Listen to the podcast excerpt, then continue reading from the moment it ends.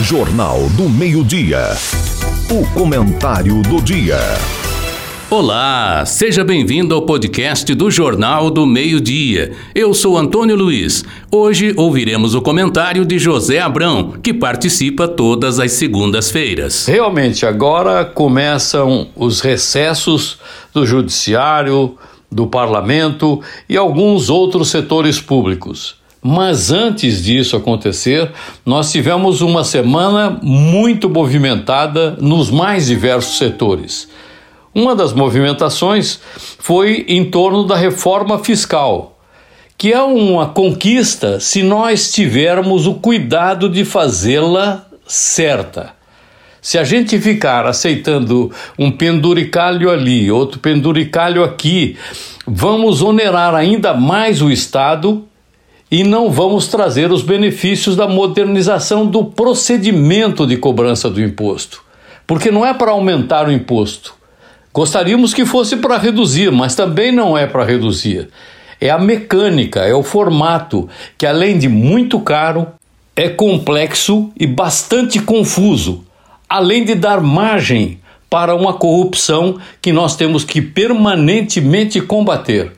Portanto, nesse primeiro item, é uma questão de fazer reflexões, estudar a matéria. Quem pode contribuir com sugestões deve fazê-lo e, se encontrar o seu parlamentar, tratar com ele é, aquilo que você pensa. Ou ele vai te esclarecer a dúvida, ou vai absorver mais uma contribuição que vem de quem realmente paga toda a conta.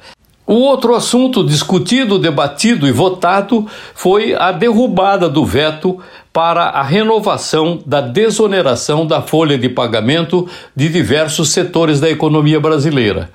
Nesse caso, dá aparência de uma compensação. É, derruba uma coisa aqui e tem uma compensação ali. Por exemplo, a questão do fundo eleitoral do ano que vem, quando nós vamos ter as eleições para prefeitos municipais. Primeiro é preciso dar um esclarecimento. Muita gente confunde fundo partidário com fundo eleitoral. Não são sinônimos, são duas coisas diferentes.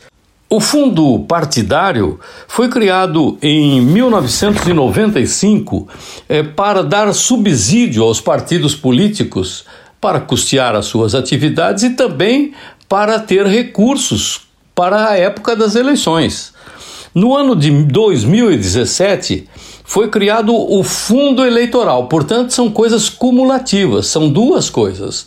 Uma que funciona para sustentar os partidos políticos na disputa democrática e outra para subsidiar a despesa das eleições. Então vamos para esse ponto. A Comissão Mista de Orçamentos do Congresso Nacional é, fez uma proposta de reserva de 4 bilhões para o fundo eleitoral de 2024. O que é, na verdade, uma resposta dos deputados e senadores ao valor enviado inicialmente pelo Palácio do Planalto, que era de 939 milhões. Então o Congresso mudou de 939 para 4 bilhões, e esse valor adicional seria bancado via emendas de bancada. Segundo a CNN, a tentativa de repassar parte dessas emendas para o fundo eleitoral veio após muita cobrança por parte de prefeitos que demonstraram irritação com o fato de o governo federal ter separado no orçamento menos da metade do que foi disponibilizado em 2020 para as eleições municipais de quatro anos atrás.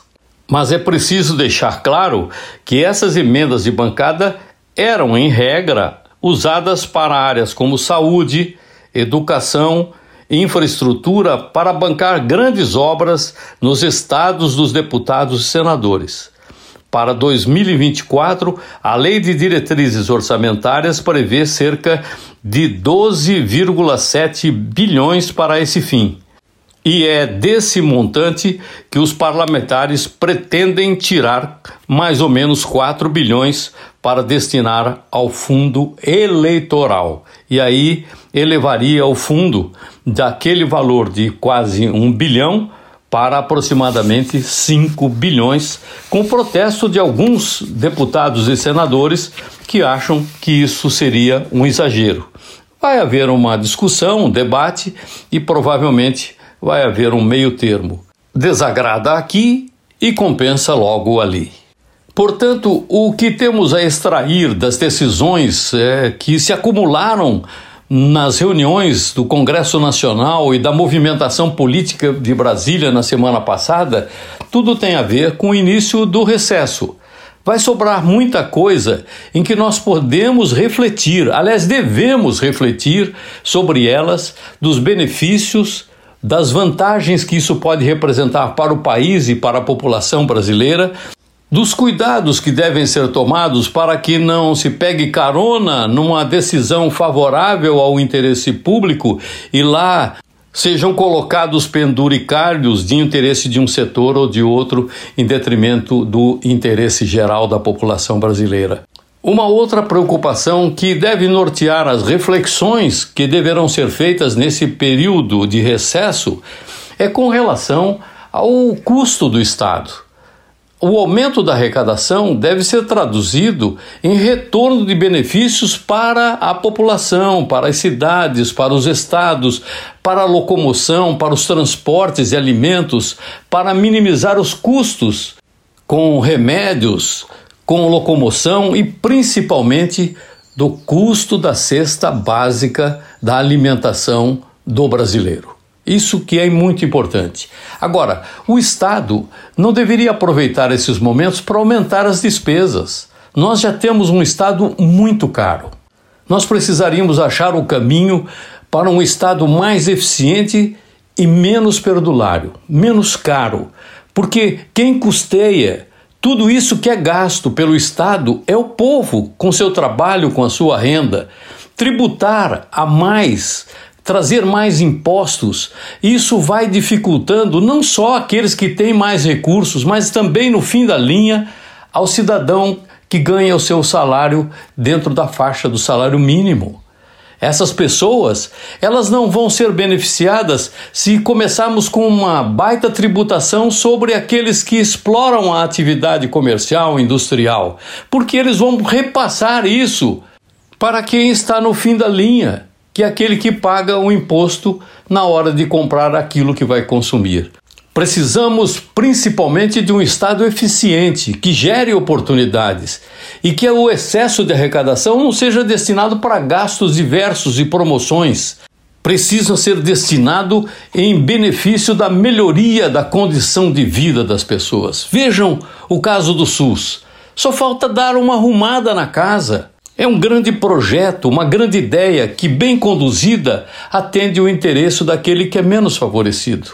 Nós devemos estimular, apoiar projetos que visem atender melhor a população mais carente e o cidadão comum, aquele que gostaria de, quando tem um problema, ter o atendimento adequado por aquilo que já pagou através dos seus impostos. Que o Estado seja eficiente e não mais caro. Esse é um objetivo e que pode ser um sonho completamente realizável se todos nós pensarmos na linha do positivo, da contribuição real, da busca do interesse público.